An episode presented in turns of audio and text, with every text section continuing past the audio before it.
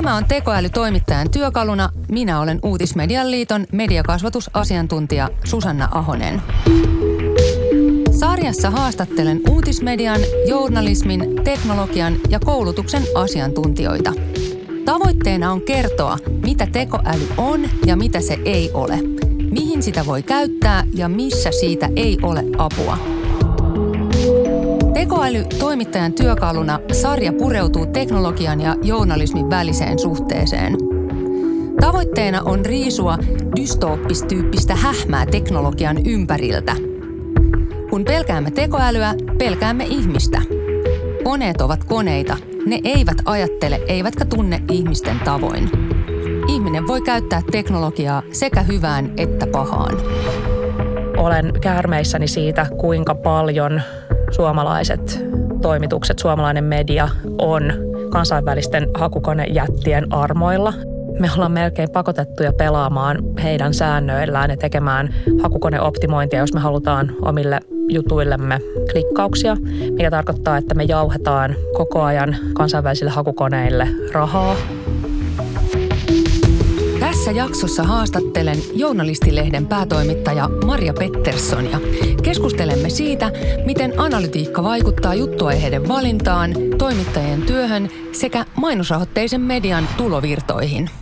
No niin, tervetuloa tänne tekoälytoimittajan työkaluna podcastiin. Minulla on täällä vieraana Journalistilehden päätoimittaja Maria Pettersson. Tervetuloa Maria. Oikein paljon kiitoksia. Ihanaa, kun sä pääsit tulemaan. Sä oot nyt virkavapaalla sun työstä ja menossa sitten vasta maaliskuussa takaisin, mutta, mutta me nyt puhutaan susta kuitenkin ikään kuin sä olisit nyt toimittajana koko ajan vaan vääntäsit hommaa, eikö niin? No mä väännän toki hommaa, vähän erilaista hommaa nyt tässä neljä kuukautta. Mä oon kirjoitusvapaalla, teen seuraavaa kirjaa, mutta tosiaan Aha. maaliskuun alusta sitten takaisin. No hei, kerropa nyt, mitä kirjaa sä teet? Kyseessä on Suomen historian jännät naiset. Wow, siis se jännät naiset juttu, se on ihan sairaan kova. Mä oon fani. No kiitos, ihana kuulla. Mutta nyt sitten tosiaan ää, elokuussa niin Suomen historian jänniä naisia. Loistavaa. No hyvä, sitten kohta päästään semmoistakin lukemaan. Mutta hei, mennäänpä nyt asiaan. Täällä on, meillä on tänään aiheena, tai siis tässä koko sarjassa koko ajan on ollut aiheena tekoäly – ja mitenkä se vaikuttaa journalismiin, mitenkä se vaikuttaa journalistiseen prosessiin, mitenkä, se, mitenkä sitä toimittajat toimittajat nyt sitten tämän asian kanssa pärjäilee ja tämän tyyppistä. Niin nyt ensimmäiseksi mä kysyn sinulta, että mitä sinä Maria ajattelet tekoälystä toimittajan työkaluna? Mä ajattelen, että se on erinomainen työkalu. Nimenomaan työkaluna yhtenä työkaluna lukuisten lukuisten muiden työkalujen joukossa. Siitä on ollut paljon iloa. Siitä on ollut hiukan rajankäyntiä, että millä tavalla tämä tekoälyä on fiksua käyttää toimituksissa. Mutta, mutta kaiken kaikkiaan niin työkaluna sekä toimittajalle itselleen että myös kokonaisuudesta vaikka lehdelle tai muulle tiedotusvälineelle, niin erinomainen työkalu. Nimenomaan. Voisiko ajatella, että olisi kuitenkin vaan yksi uusi softa vai mitä sä ajattelet? Tekoälyähän voi käyttää tosi monessa kohdassa. Sitä voi käyttää juttuprosessin ää, ähm, tiimellyksessä sillä tavalla, että journalisti käyttää erilaisia tekoälysovelluksia, kun hän luo artikkelia. Äh, hän voi esimerkiksi äh, tarkastella isoja määriä dataa – jonka seulomiseen tarvitaan erilaisia sovelluksia. Tai siis oikeastaan monetkin innovaatiot helpottaa nimenomaan sitä juttuprosessia. Tai sitten tätä voidaan käyttää vaikkapa ilmoitusten kohdalla sillä että ilmoittajalle voidaan ilmoittaa tarkalleen, että kuinka moni hänen vaikka mainoksensa on nähnyt tai Aivan. kuinka moni siitä, siihen on reagoinut.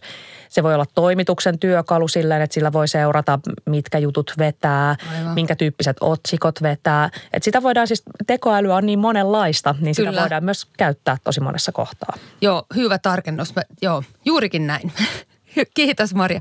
No niin hyvä. Minkälainen on sun oma suhde analytiikkaan? Analytiikka on ö, ihanaa. Mä oon, mä oon siis sellainen, sellainen henkilö, joka mielellään niin kuin reaaliajassa seuraa sitä, että kuinka klikkejä kertyy. Mutta toki mun täytyy koko ajan muistuttaa itselleni, että tämä on yksi osa prosessia, minkä mä näen. Mä näen sen, että millaiset jutut vetää verkossa.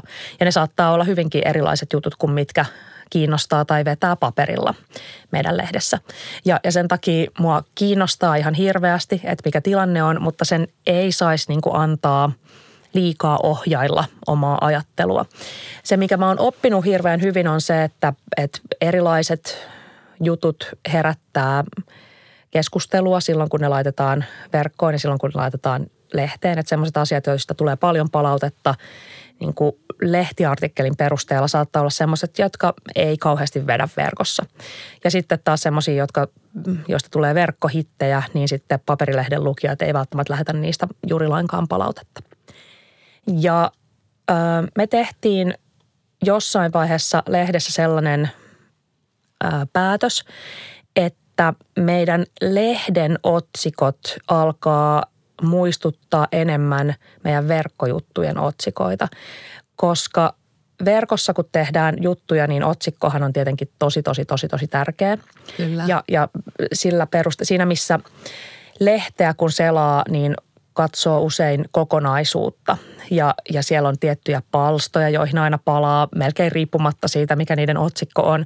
Siellä kuvilla on toisenlainen merkitys ja, ja, tota, ja lehteä, niin paperilehteä tarkastellaan erilaisesta näkökulmasta – kuin sitten verkkoa, jossa usein ainakin meidän verkkosivuille tullaan edelleen niin kuin yksittäisen jutun perässä. Aivan. Ja sitten toivotaan, että saadaan jotenkin heidät jäämään, lukijat jäämään sinne sivulle, mutta valtaosa liikenteestä tulee kuitenkin yksittäisen jutun perässä, mikä tarkoittaa, että se yksittäisen, yksittäisen jutun otsikko merkkaa tosi paljon. Aivan. Ja sitten me ruvettiin miettimään, että hetkinen, että onko meillä nyt päässyt syntymään sellainen tilanne, että meillä on, me panostetaan verkon otsikoihin ihan tosi paljon ja mietitään niitä huolella. Ja sitten lehden otsikot saa olla vähemmän vetäviä tai saa mm. olla niin kuin jotenkin ö, vähemmän konkreettisia. Ja sitten todettiin, että ei hetkinen, että kyllähän meidän täytyy, niin kuin, otsikkohan on mainos sille jutulle. Sen lisäksi, että se on, on niin kuin taiteellinen ratkaisu. Niin niin mitä jos tehtäisikin niin päin, että yritettäisiin tuottaa samalla tavalla, ei samanlaisia, mutta samalla tavalla vetäviä otsikoita myös lehteen, jotta ihminen lukee otsikon lehdestä eikä voi olla tarttumatta siihen juttuun.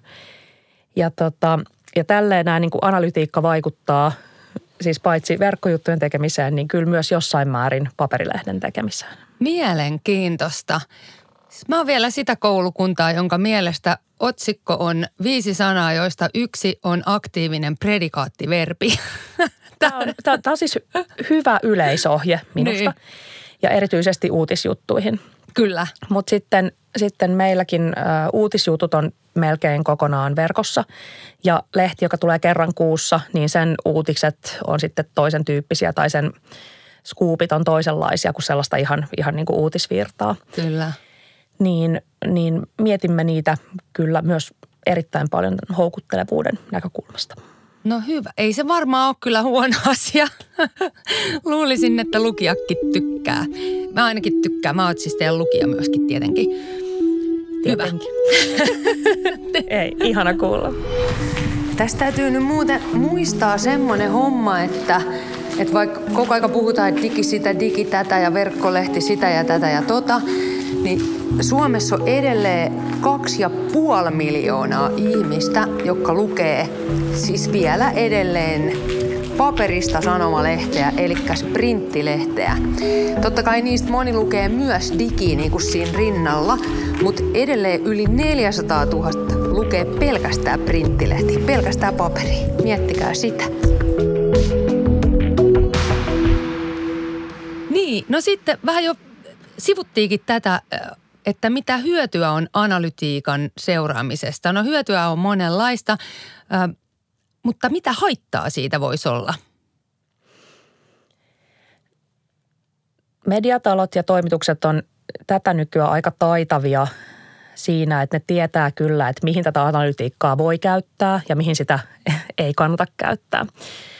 Ää, tässä rajankäyntiä oli männä vuosina kyllä ja ää, usein se viesti, mikä toimituksesta tai toimituksen johdolta tuli, oli se, että se on sankari, joka kerää eniten klikkejä ää, jutulleen. Ja se on myös tietenkin journalistin semmoinen sisäinen palo, että jokainen haluaa, että omiin juttuihin luetaan paljon. Ja, ja tota, se, siis me tehdään työtä luettavaksi, me tehdään työtä yleisölle. Kukaan ei tee toimituksessa työtä pöytälaatikkoon, koska se ei ole tämän, tämän ammatin pointti. Niin. Ja, ja, tota, ja se kyllä, vaikka yrittäisi niin tsempata itseään, että, että tämä ei vaikuta, niin kyllä se silti – aika moneen vaikuttaa. Jos oma juttu kerää tosi paljon lukijoita, niin siitä tulee kiva olo. Ja sitten jos viikosta toiseen tekee semmoisia juttuja, jotka ei kerää melkein yhtään lukijoita, niin, niin kyllä siitä tulee vähän semmoinen, että, että no, että minkä takia mä täällä näitä kirjoittelen, että olenko tuntipalkkani arvoinen, jos, jos kukaan ei koskaan lue mun juttuja. Ja, ja tota, se saattaa sitten johtaa siihen, mä muistan, mä olin itse ulkomaan toimittajana. Ja mä kirjoitin tosi paljon mielestäni tosi tärkeitä juttuja ongelmista kaukaisissa maissa. Ja ne on semmoisia juttuja, joita kun ihmiset kysytään, että mistä pitäisi kirjoittaa, niin ne aina sanoo, että, että pitää pitää yllä ihmisten tietoisuutta ongelmista kaukaisissa maissa. Mutta sitten todellisuudessa verkosta niitä ei kauhean moni lue. Ne ei myöskään pääse Framille, ne ei, ne ei pääse sinne mm, tota, uutisetusivun kärkipaikoille, koska me jotenkin se on, se on itseään toistava kierre. Me tiedetään, että näitä ei lueta, joten niitä ei kannata myöskään nostaa sinne parhaille paikoille, mikä varmistaa, että niitä ei taatusti lueta. Rulla pyörii. Niin, mutta sitten toisaalta nämä samat jutut meni, meni paperilehteen ja mä tiedän siis sekä tutkimuksista että, että niin kuin kokemuksen kautta, että asioita luetaan paperista eri tavalla kuin mitä niitä luetaan verkosta, joten pystyin lohduttamaan itseäni, että joo, että ehkä nämä niin kuin vähäis, vähälukuiset klikkaukset, niin kuitenkin se on tärkeää kirjoittaa niistä. Se on ihan hirveän tärkeää ja ehkä ne löytää yleisönsä paremmin paperilehden puolelta kuin, kuin tota verkosta. Kyllä. Tähän mun mielestä Jani Halme viittasi tuossa Kupla-podcastissa tosi kivasti tämän tyyppiseen juttu, että, että, että jos seurataan vain analytiikkaa ja katsotaan, että, tai oletetaan, että analytiikka kertoo, mitä ihmiset haluavat lukea, niin se johtaa kyllä väärille jäljille, koska, koska tota, että sä voi analytiikan perusteella tietää, oisko joku halunnut lukea jotain sellaista juttua, mitä sulla ei ollut siellä lehdessä. Että kyllä se niinkin on.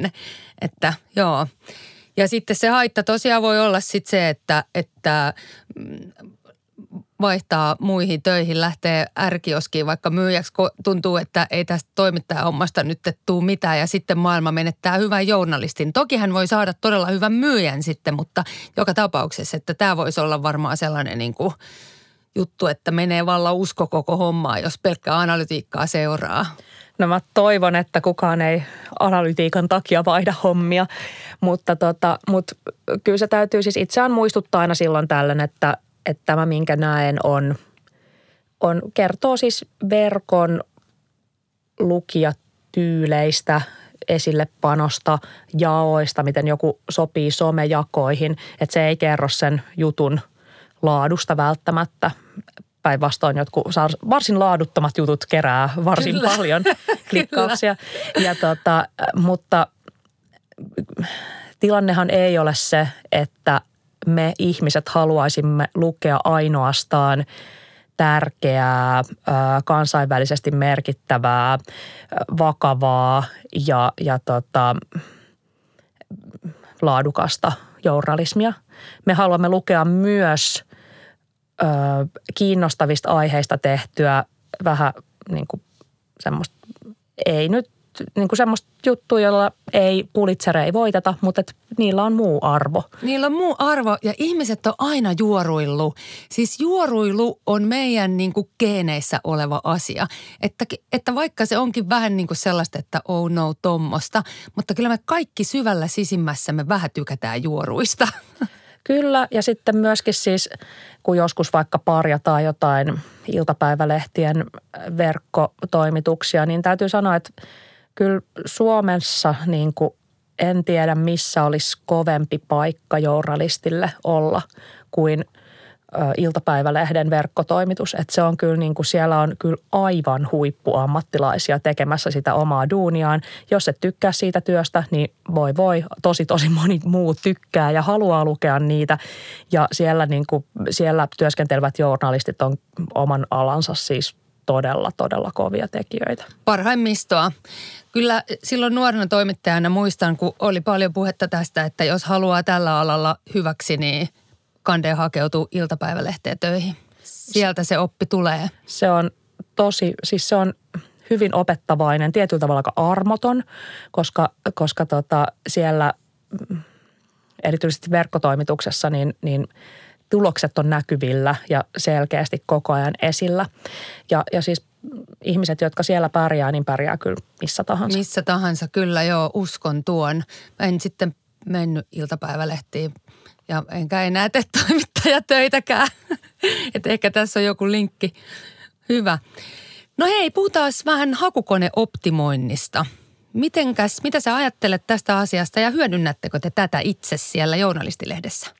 Me ollaan vastikään tehty verkkosivuuudistus ja siihen kuuluu myös ajatus, että ryhdytään sitä entistä enemmän hyödyntämään. Se on henkilökohtaisesti minulle sekä vaikea että että tarpeellinen asia. Siis koska maailma on sellainen kuin se on, niin hakukoneoptimointia täytyy tehdä, koska tosi moni äh, ihminen löytää jutut hakukoneiden kautta. Ja, ja sen takia fiksu toimitus kyllä kiinnittää siihen huomiota.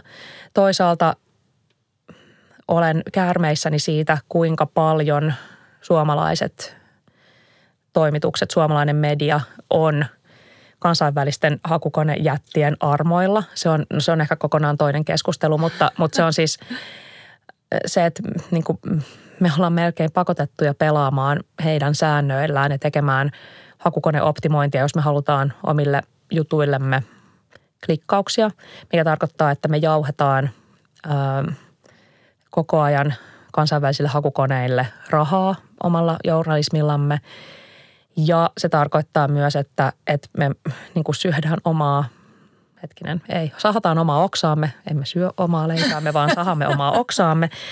Ää, sillä tavalla, että, että mitä paremmin me palvellaan hakukonetta käyttävää ihmistä, niin sitä enemmän hakukone saa ää, kredibiliteettiä sekä käyttäjiä ja sitä todennäköisemmin ne rahat, jotka me toivottaisiin ilmoituksissa tulevan meille, meneekin näille hakukoneyhtiöille. Nimenomaan. Että on tämmöinen niin kuin kuoleman spiraali ja, ja en ole siis ratkaissut sitä, ei tietääkseni ole mikään muukaan ö, tai kukaan muukaan nyt Suomessa tätä, tätä asiaa täysin ratkaissut, mutta että se on pakollinen paha, mutta sen olemassaolo myös koko ajan hankaloittaa meidän omaa tilannetta. Kyllä.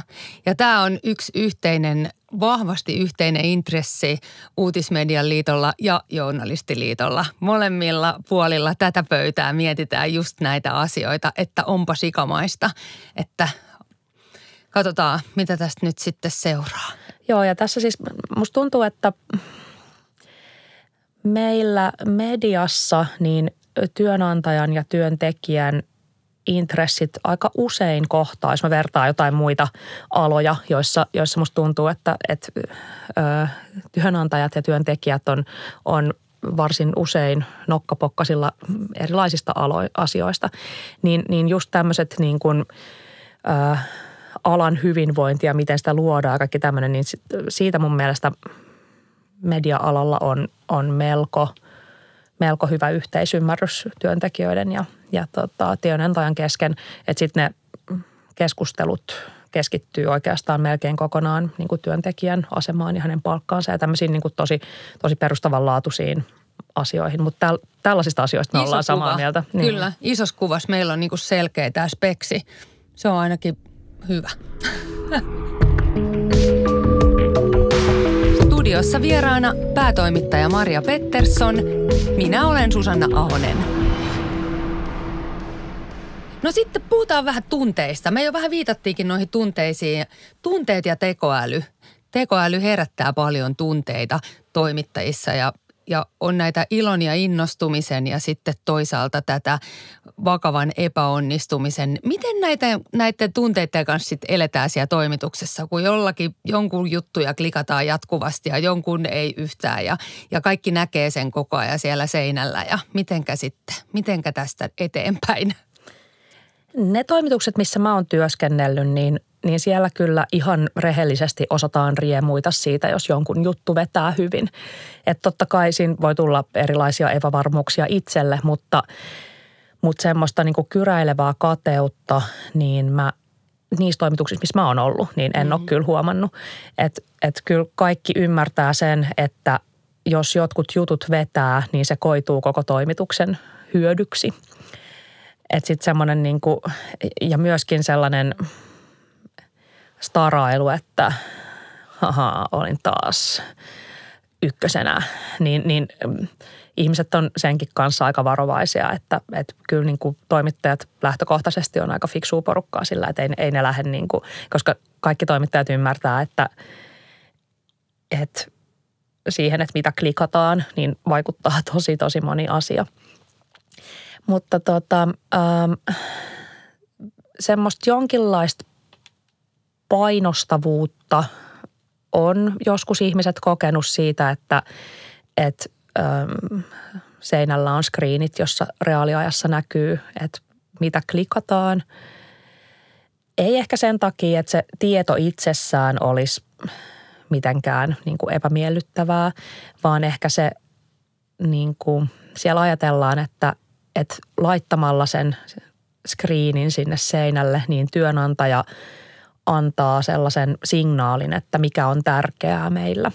Että se on, että näitä me seurataan ja tämä on meillä tärkeää. Että ehkä se tulee sellaisesta, mutta, tota, mutta kyllä ne screenitkin on niin kuin siitä, että joskus tämä oli hyvin, hyvin tärkeää, mutta oikeastaan melkein kaikissa toimituksissa on nyt lakattu seuraamasta pelkkää klikkien määrää, koska, koska tiedämme, että yksittäinen klikki ei se ei kerro juuri mitään ja ollaan siirretty seuraamaan vaikka sitä, että kuinka pitkään jotain luetaan tai ö, kuinka jäädäänkö sinne sivustolle tai että ö, jos on maksumuurillisia lehtiä, niin, niin johtaako jutun klikkaaminen tilauksen tekemiseen.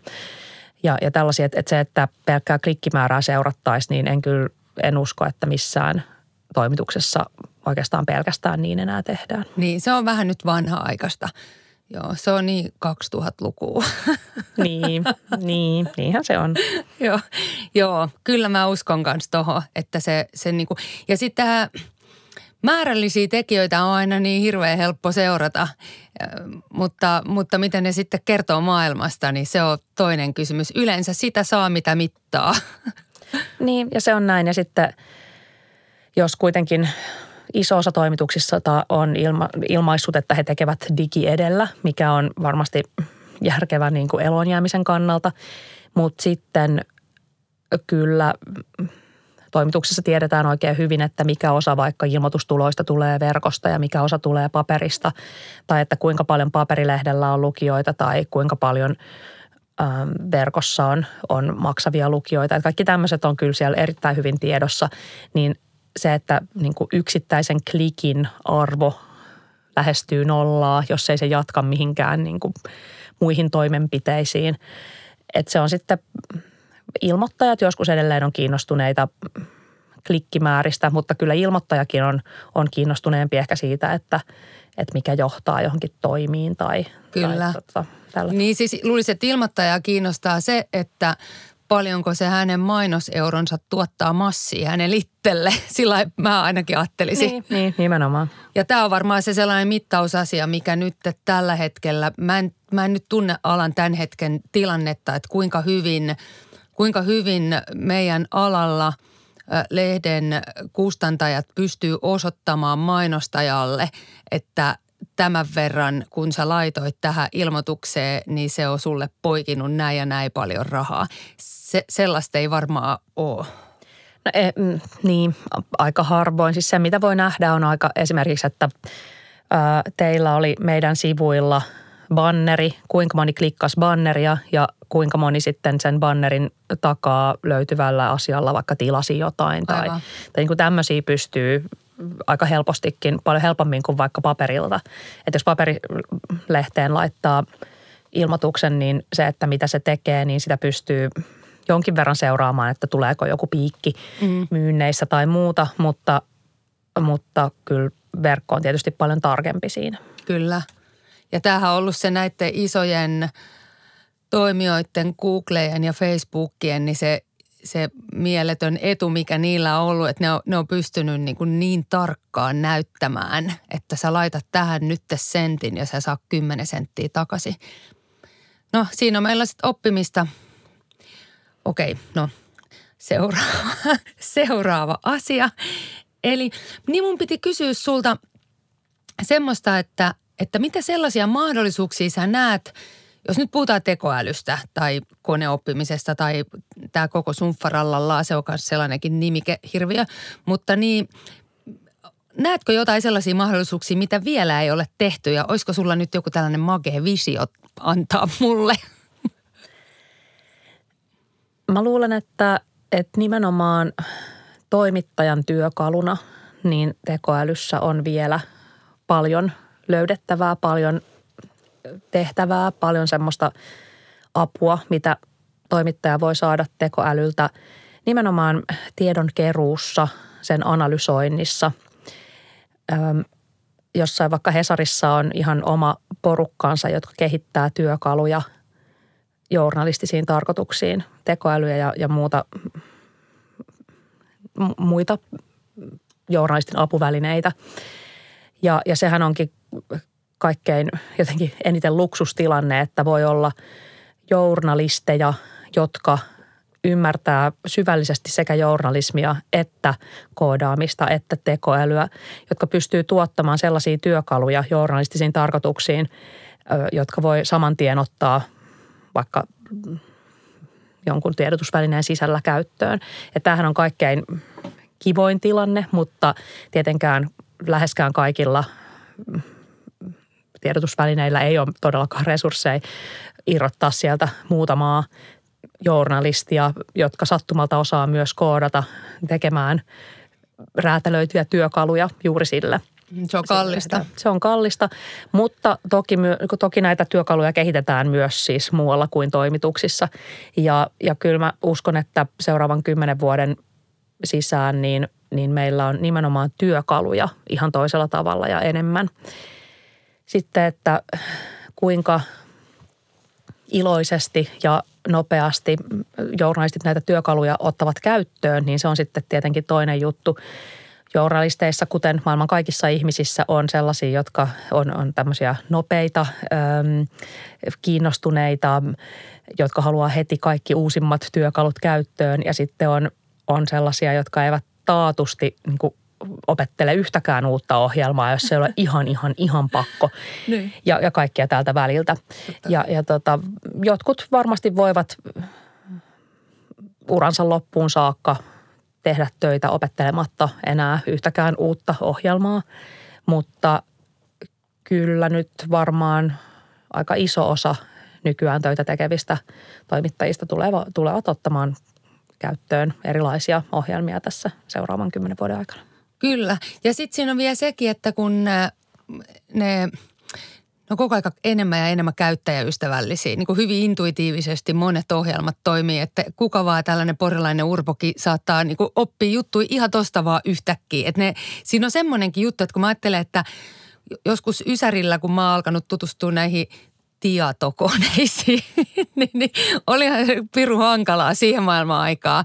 Ja sitten kun vertaa sitä, että mitenkä niin kuin kaikki käyttöliittymät on muuttunut, niin että, että se tavallaan se, se intuitiivisuus ja, ja sitten myös tämä palvelumuotoilu ja tämän tyyppiset, niin kyllähän nekin niin kuin helpottaa sitä, että sun ei oikeasti tarvi suorittaa mitään akateemista tutkintoa, että sä pystyt käyttämään jotain softaa. Että se on, se on myös yksi semmoinen toivon kipinä mulla ainakin. Ei käy kyllä kateeksi niitä nuoria, jotka nyt tällä hetkellä opiskelee ja meinaa tätä journalistiammattia alkaa harjoittaa, kun tiedomäärä kasvaa järisyttävästi eksponentiaalisesti koko ajan. Substanssihallinta on koko aika vaativampaa ja sitten sen lisäksi täytyy vielä hallita kaiken maailman teknisiä vimpaimia ja sitä sun tätä softaa, että aika rankkaa on. Ei ole ihme, että nuoret on, voi huonosti ja masentuu. Ei ole helppoa tää. Tsemppii teille. Ehkä optimitilanne olisi semmoinen, missä olisi päällikkötoimittaja, joka olisi kiinnostunut ja innostunut, mutta ei liian sisällä tässä aiheessa. Että sillä, että jos päällikkötoimittaja löytää fiksuja työkaluja ja alkaa niitä sitten aktiivisesti levittää toimituksen käyttöön, niin, niin silloin mä luulen, että tilanne on ehkä paras, koska muuten se on yksittäisen toimittajan käsissä, että, että bongaako hän sopivia tie, työkaluja tai osaako hän käyttää niitä tai perehtyykö hän niihin yksin. Mutta jos päällikkötason henkilö, jos, jos päällikkötason henkilö on liian innokas, niin sitten se yrittää tunkea ö, toimittajaparoille sellaisia työkaluja, joita ne ei osaa eikä halua käyttää. Mutta jos on silleen sopivan innokas, niin sitten pystyy kannustamaan, pystyy ensinnäkin löytämään, pysyy perillä siitä, että mitä on tarjolla ja sitten pystyy jotenkin ihmisten kielellä selittämään, että minkä takia tämä tekoäly tai tämä ohjelma on meille just sopiva ja että miksi sitä kannattaisi käyttää ja miten ihminen itse omassa työnteossaan hyötyy siitä. Mm. Joo, joten semmoinen niin kuin päällikkötoimittaja porras, niin, niin silmät auki. Kyllä. Kiva ja reipas pomo, joka ei liikaa ymmärrä itse siitä asiasta. Niin, että vähän ymmärtää joo, ja joo. kiinnostuu, mutta ei joo. liikaa ymmärrä. Ei ole mikään koodari. Joo, se on varmaan muuten totta. Joo, toi on hyvä vinkki. Nyt siellä kuunnelkaapas viisaita, viisaita sanoja. Hei, sitten vielä kuplautumisesta. Mä luin tota Robert Sundmanin kirjoittaman jutun journalistilehdestä ja, ja hän kirjoittaa, että analytiikka ohjaa tekemään ennalta arvattavia juttuja tutuista asetelmista. Joitain aiheita rajautuu kokonaan pois, eli ollaan itse syyllisiä nyt tähän kuplautumiseen. Mitä mieltä sä oot tästä Sundmanin ajatuksesta? Joo, Robert Sundman, Ylen politiikan toimittaja, tosiaan kirjoitti tästä aiheesta journalistilehteen. Ja onhan siinä mm, täysin jäljellä. Hän siis jäljellä hän pohtii sellaista vaihtoehtoa, että mikäli media ö, alkaa toimia samalla tavalla kuin vaikka joku YouTube, että kun katselet riittävän monta samaa asiaa käsittelevää videota, niin sitten siellä YouTube oppii, että ahaa, että tämmöisestä sisällöstä. Hän on kiinnostunut ja alkaa sitten ehdotella samantyyppistä sisältöä, että vähän niin kuin arvailee, että no tätä vähän varmaan haluaa katsoa seuraavaksi ja tota hän varmaan haluaa katsoa seuraavaksi. Ja on tavallaan tässä, tässä kohtaa jo varsin taitava, mutta sitten se tarkoittaa, että, että ihmisille ehdotellaan sellaista materiaalia, jota tekoäly arvelee heidän haluavan katsoa, mikä tietenkin tarkoittaa, että, että siinä mennään koko ajan syvemmälle ja syvemmälle tietynlaiseen kuplaan ja kaikki, kaikki sen ulkopuolella oleva, jota tekoäly ajattelee, että hmm, no ehkä toi ei kiinnosta sitä, niin, niin tota, alkaa sitten pudota pois. Ja ö, medialla on, on tota, usein ollut hiukan samanlaista tämmöistä räätälöityä sisältöajatuksia. Että nyt jo voi melkein kaikkialla voi vaikka kun menee tiedotusvälineen verkkosivuille, niin voi sieltä klikata, että minua kiinnostavat vaikka ulkomaan uutiset. Ja sitten sieltä se osaa tarjota ulkomaan uutisia, mikä tietysti on siis yhtäältä tosi fiksu ja tosi, tosi niin kuin toimivaa lukijan palvelemista. Ja, ja sillä ajatellaan myöskin, että saadaan kuluttajaa sitoutettua ö, toisella tavalla ja että saadaan lukija palaamaan. Kyllä. Mutta sitten tietenkin, ö, jos, jos ihmisillä on mahdollisuus valita ja, ja he myös odottaa saavansa yhä personoidumpia mediatuotteita, niin, niin sittenhän se tarkoittaa sitä, että, että tämä sama kuplautumisen ilmiö tapahtuu myös vaikka uutisten puolella. Kyllä. Ja se ei ole toivottavaa, koska, koska uutisten idea on kertoa sitä, mitä maailmassa tapahtuu, kaikenlaisesta, mitä maailmassa tapahtuu, ei ainoastaan yhdestä pienestä vinkkelistä tai yhdestä kulmasta. Ähm, Sundman kirjoittaa, että, että, että on yksi tärkeimmistä yhteiskunnallisista kysymyksistä, jota journalismin pitää hyvin nopeasti ratkaista.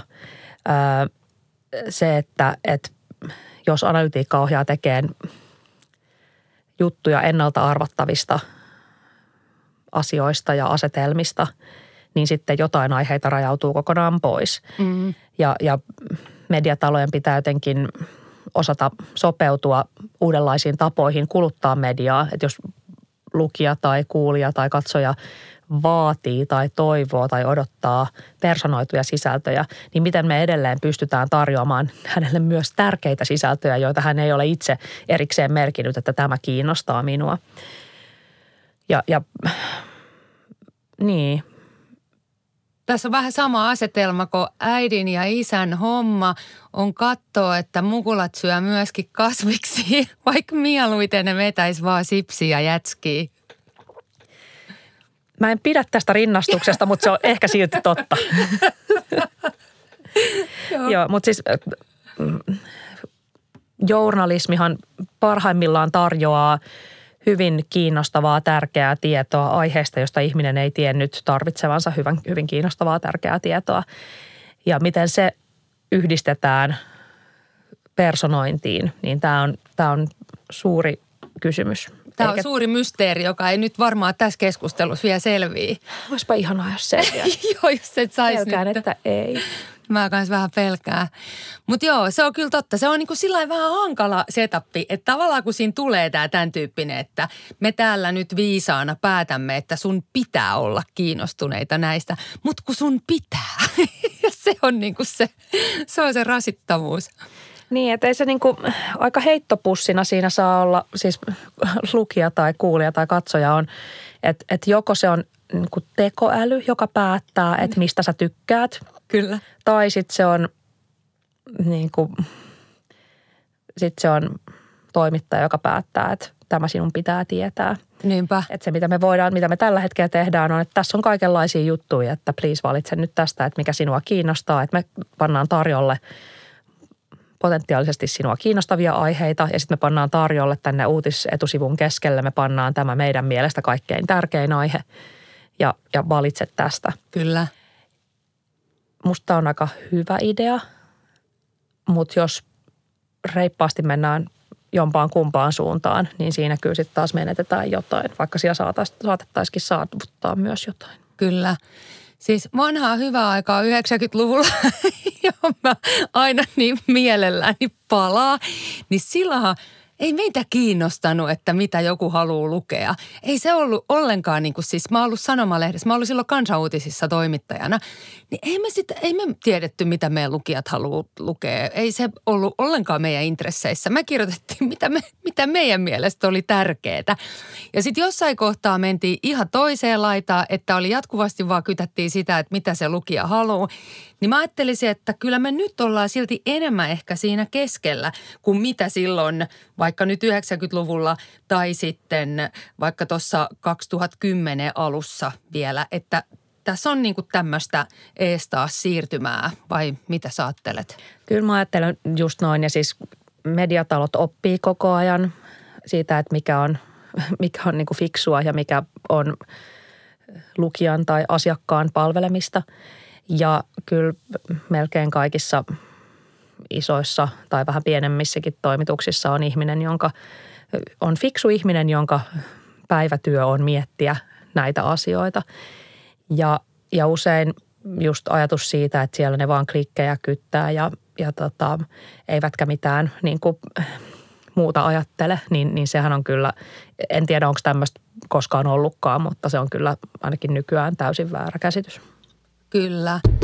Hei, kiitos Maria Pettersson. Tämä oli aivan mielettömän kiinnostava keskustelu. Kiitos. Kiitos. Kuuntelit Uutismedian liiton podcast-sarjaa tekoälytoimittajan työkaluna. Äänisuunnittelu Jussi Liukkonen, käsikirjoitus Veera Voutilainen ja Susanna Ahonen. Tuotanto Artlab.